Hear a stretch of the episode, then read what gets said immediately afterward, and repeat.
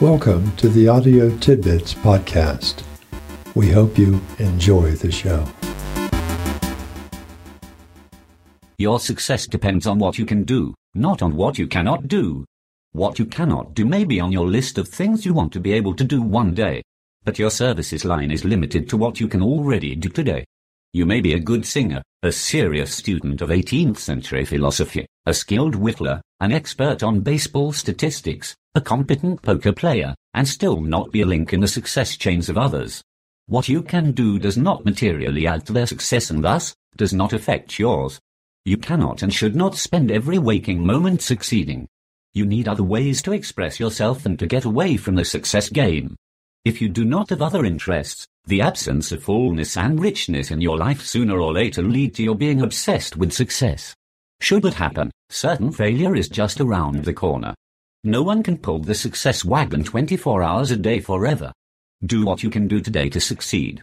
The danger is likely not in becoming obsessed with success.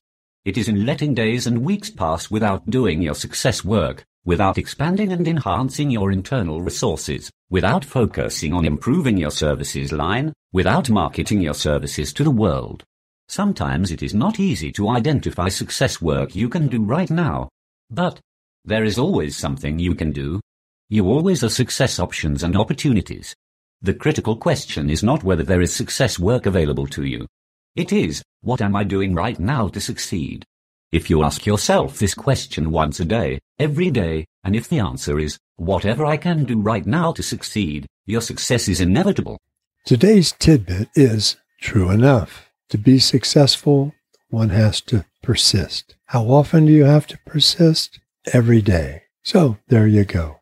In order to be successful, at a minimum, you have to work at it on a regular basis and persist over time. When I'm talking with people about leadership, I like to make the point that leadership is helping others succeed. The point also applies here. Success is helping others succeed. So if success is your goal, if success is the outcome you want for yourself, the most certain path to that success is figuring out how to help other people succeed, how to help other people solve their problems, how to help other people accomplish whatever it is they want to accomplish.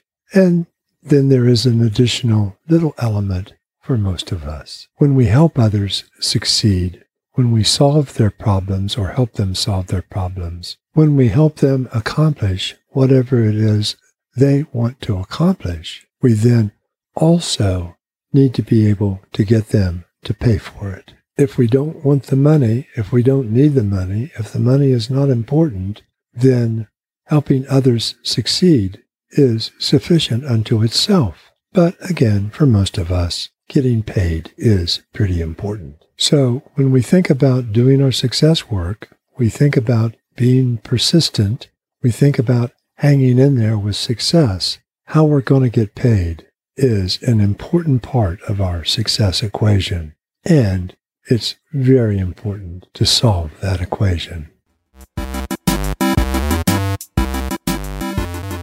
Thank you for stopping by. Please join us again real soon.